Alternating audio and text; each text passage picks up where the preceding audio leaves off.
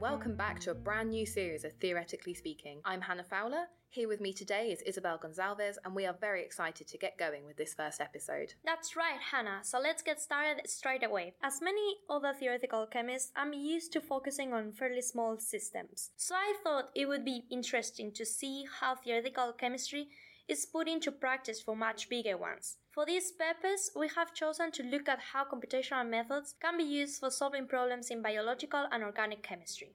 If we just think about what happens during an organic reaction, then I'm sure a lot of us will immediately think of reactions proceeding by, for example, addition, substitution, or elimination. We can then also divide these categories down into those carried out by nucleophiles, electrophiles, and even free radicals, which are highly reactive.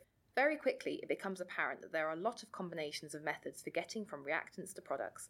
We call these routes which could be taken reaction pathways. However, organic reactions can often take a number of routes, and a lot of the time these are all competing with each other. This already sounds like a very confusing problem, but how does computational chemistry come into it? Well, Izzy, experiments alone cannot always tell us which of these routes are being taken, and that's why we need to use computational chemistry. It can help us determine which of these pathways is being taken. However, in these kinds of reactions, as we have said before, the systems we are looking at are often much larger than those used for high level theoretical calculations. This means that the calculations will become very expensive, and by this, we mean that they will take a very long time to compute. Therefore, surely we'll need to utilize some new methods and make some approximations to help. Exactly so, and this can be particularly important when looking at biological systems, since these consider very large molecules such as enzymes. Our listeners might remember the episode from last series, which looked at QMMM methods as an example of solving these kinds of problems. And this is a great example of methods which don't take too long to compute and can give you the important information you're looking for. Quite right, and the biological system example also raises another interesting consideration that of solvent effects. If we model something like an enzyme and we are thinking of it as part of a biological process, then it will normally be found in solution.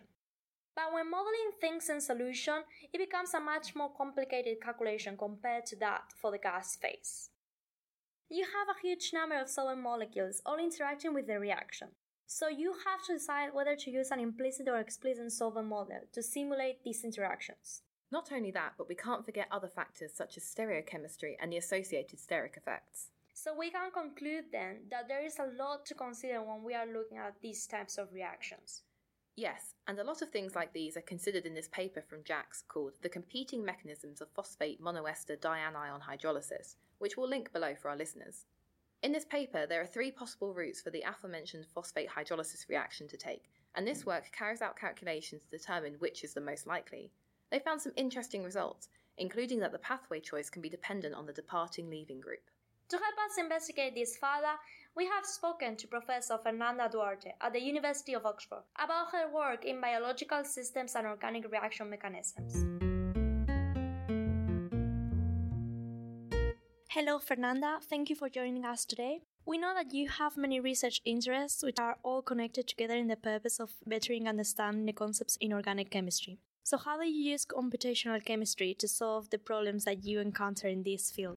What we try to do is to, to use uh, computers uh, as a microscope to really see how reactions are happening and, and what are the bottlenecks for a given process to take place. Trying to understand why a given molecule is reactive and how that is going on is very difficult to, to observe experimentally, and computers can help us to address that challenge. So, often why can't we rely only on experiments to answer these questions? Well, there are some uh, aspects that are very challenging for experiment. In principle, we like to have a very detailed kinetic model of any given reactions, but some reactions take place very fast or very slow. And, and that is the first aspect where computation can provide insight about the molecules and how the molecules at the microscopic level are reacting. Uh, second aspect I will consider is, is the more economical aspect computation allow us to, to do those studies with less uh, waste instead of energy, money, and also producing less waste. That is, of course, environmentally important these days. So, we've had a discussion about your paper on the competing mechanisms of phosphate monoester dianion hydrolysis. So, could you explain how you use computational methods to answer questions the experiment couldn't? In that case, the question for us was very basic: was how this reaction is taking place in solution. And actually, that is very relevant because those reactions are relevant in biology, but actually, we think that we have to get a good understanding of uncatalyzed processes before going to complex systems. And what happened here is those reactions are very, very slow. They will take millions of years without enzymes. And therefore, it's very difficult to measure some of the processes. What experimentalists do, they usually choose very reactive compounds, and those we have good data to compare. So, what we did here is to use those data and, and repeat the calculations, like uh, trying to understand first the, the molecular level aspect of those reactions, but also try to explore those processes that are hidden kind of for experiment because they're just very slow. And in this case, I will summarize that the three main aspects that we were able to read through computation was first obtain a molecular understanding of the experimental data already available, how we can connect that to biological processes that are relevant, and also provide some guidelines about how easy or difficult it will be to experimentally measure some more different difficult compounds. In here, you were looking at relatively small organic molecules, but the available degrees of freedom to scale up fairly quickly. In this paper, you mentioned that limiting the studies to the analysis of potential energy surfaces with only two degrees of freedom might mean that we are missing out on some important reaction pathways. How do you usually work around this in order to minimize such loss of information? Yeah, that was a very challenging process because actually we, we were missing a key pathway uh, when we restrain those degrees of freedom. And as degrees of freedom increase, we need more sampling. That is the key aspect. And now what we try to use is different techniques, classic and quantum, in order to explore the surfaces.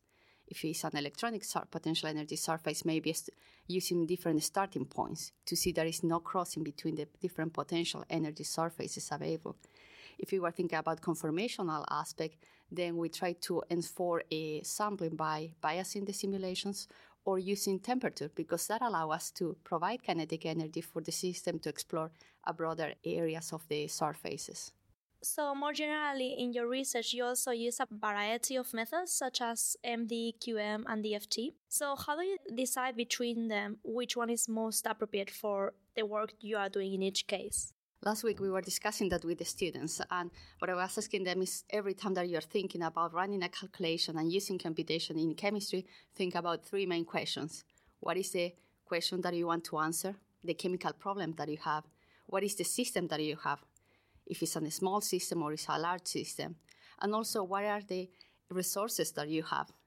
you may aim to do something very interesting, but if you have a very tiny computer, you may need to limit your computational experiment to something much uh, smaller.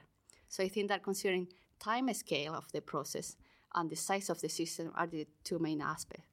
If we want to study, for example, a small system, organic molecules, 20 atoms, and electronic is important, then a DFT approach can be good.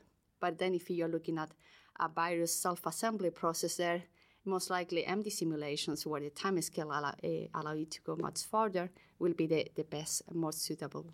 That's also very useful for all of us doing research in other fields. Absolutely, yeah. And uh, you've mentioned DFT, and our next question uh, is about the same subject. And for the keen listeners of the podcast out there, you might remember the episode from Tim and David last year, which covered this topic. Just as a reminder, in DFT we use a functional and basis set together to approximate the energy of a molecule. But there are lots of different functional and basis set combinations you can have. So, assuming you've used the same basis set, Fernanda, and for example, two functionals during your calculations, what happens if they produce disparate suggestions as to which pathway is more likely? I think that we, many of us computational chemists, have experienced that when exploring the functional zoo that you have available now. And I will consider two main aspects, uh, kind of in parallel. First, go back to the literature and to see why at the beginning I initially uh, took those functionals for the system. And maybe go back to read the paper again. If those functionals, for example, were parameterized or had many parameters taken from experimental values, which were the molecules initially used for those uh, parameterization. Maybe my molecule is not inside that data set and I should not expect those functional to work. And on the other hand, and kind of in parallel, I will try to use a kind of the smallest possible system that can still represent the chemistry. So, for example, in organocatalysis, you have very big catalysts, sometimes 200 atoms. But most of them are um, side chains that are not really relevant for the chemistry. They are important for selectivity, but not for the chemistry. So we can uh, develop a very tiny model, 20 atoms about, and then use high level quantum chemistry calculations to use benchmark. And then we can understand maybe some of the functionals are just not providing the basic chemistry that we need for describing the system. And in this tiny model, we can already learn what are the challenges that one of those functionalities is not overcoming. When considering possible reaction pathways, then, do you ever have to think about more unusual transition states which might not have been considered before in these types of reactions? Oh, yeah, sometimes we have huge surprises. We, we usually start with the approach, kind of chemistry intuition approach, we call, that is just using arrow pushing. We know where the electrons can move and where they can go. And, and those are the starting points but then during the process we need to reevaluate. And sometimes it's very useful to use even very basic models to understand the intrinsic reactivity of a given molecule because maybe solvent or other interactions might affect where those electrons are, are located. And that has happened to us before. We assumed that electrons were moving from one place to another when actually our starting point was not right. And i think that very important is to combine with new automation tools that can facilitate that process and also interact with experimentalists because sometimes we may be missing some of the counter ions or solvent or any additives that they may be using that are key for consider other reaction pathway. That's really interesting, and that really takes me back to the undergraduate lectures I did of electron pushing, which I'm sure a lot of us uh, have experienced in the past. So, to this end, are there any theoretical checks that you can carry out to ensure you've considered enough possibilities to be confident that you are including the correct pathway? Yeah, I think there will be, a, a, again, a combination of experimental data, try to analyze and make sure that I'm using all the data available possible, that I know the literature related to the system. Sometimes the system that I will be studying is new, but I can compare to others that have been explored before, having an initial validation and also a careful detail analysis of experimental and computational data available from before is, is important. One type of calculation will not be enough. And what we have seen is combining those tools, for example, linear free energy relationships, kinetic isotope effect measurement, in the top of activation energy is, is a way for us to, to go and to approach challenging problem because we know that in some cases methodology cannot be very quantitative, but actually all these qualitative features that we get from different places are what allow us to be confident about our study. Recently, you also published a paper with Rob Paton, who's now in Colorado, USA, about chiral anion phase transfer catalysis. This constituted a first of theoretical studies in this area and demonstrated the capabilities of computational chemistry in understanding organic mechanisms. Could you tell us a little bit about what you did in this research? We really enjoyed that kind of research because there was a collaborative work that we did trying to combine our knowledge, myself coming from an enzyme modeling community, to his expertise in computational organic chemistry. And asymmetric catalysis is very important, and chemists have been using different approaches. One of them is ion pair catalysis but actually was not well studied until recently uh, by computational chemists because, in contrast to hydrogen bond catalysis, you don't have any directionality there. It's just based in electrostatic interactions. Therefore, for me, the, the first aspect was if we would have non uh, interactions, maybe MD simulation and solvent effect must be key to, to describe those electrostatic processes. And that was the first approach that we took, just to first understand how those ions interact the chiral catalyst that is anionic with the substrate that is cationic. So that was the first idea to understand in a very easy and simple way first effect of the interactions and also the different conformations that you can get. And therefore and then only after that explore what are the selectivity patterns that provide such a, enantioselectivity. The experiment was done uh, several years ago, 10 years ago, by the group of Stoudt in the US. But actually, we are very surprised that people wasn't exploring that computationally. And, and we have seen that actually combining very uh, classical tools in this way, we're able to get a very good understanding and hopefully make predictions in the future in that area. I think that really summarizes the power of computational chemistry oh, in yeah. organic chemistry. So, getting a little bit out of topic, something that I think we are all very keen to know is where do you see this work going in the future? Like, let's say in five years. Yeah, I think that uh, now computational chemistry is, is, just on a stage that is, is very exciting. We, we feel that we have just touched the surface of what we can do when we combine chemistry, computation, and automation. I think that learning all this key and combining them is, is key. I, I see computation as a tool that we will use chemists, but also other areas uh, in the way that now NMR is used, kind of a more democratic way, where computation is key and provide a simple but very powerful understanding of chemical reaction. Um, recently in a conference, someone mentioned, I will just rephrase kind of in my own words, that AI and all the new machine learning approaches will not replace chemists, and that for sure will not happen. But will most, li- most likely replace people that is not being educated in those uh, with those new tools. And I think that for us is key to interact and to know the challenges that chemists are facing, but also learning from computer science what we can use to speed up our uh, research. And finally, you've had a very successful career so far. So, do you have any advice for young women who are planning to embark on careers in science and for those who already have? Instead of, I will think about young researchers because it's very difficult to be a young researcher now uh, for women and, and any other person in the area. Plan ahead. You always want to focus in your own science, and that happened to me, and I'm still trying to force myself to do that. Just try to plan ahead. Science is one aspect, but communicating that and trying to apply that is also very important. And second, more importantly, I think, is don't try to take all the advice that you listen. Many people will like to give you advice. Uh, they will try to give you something advice on things that work for them, things that they hope they could know, they will know at that time. And sometimes you feel like overwhelmed with all these advices that you're trying to put at work every day. So just choose and, and see what is best for you. Brilliant. Thank you. I will take that on board.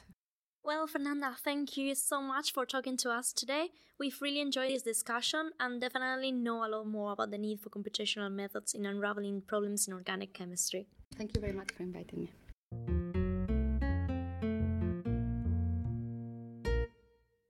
Thanks again to Professor Fernanda Duarte for speaking with us on this topic. And if our listeners are looking at these types of reactions or systems too, then please do get in touch or comment to tell us about it. We'd love to hear what other people are doing in this area.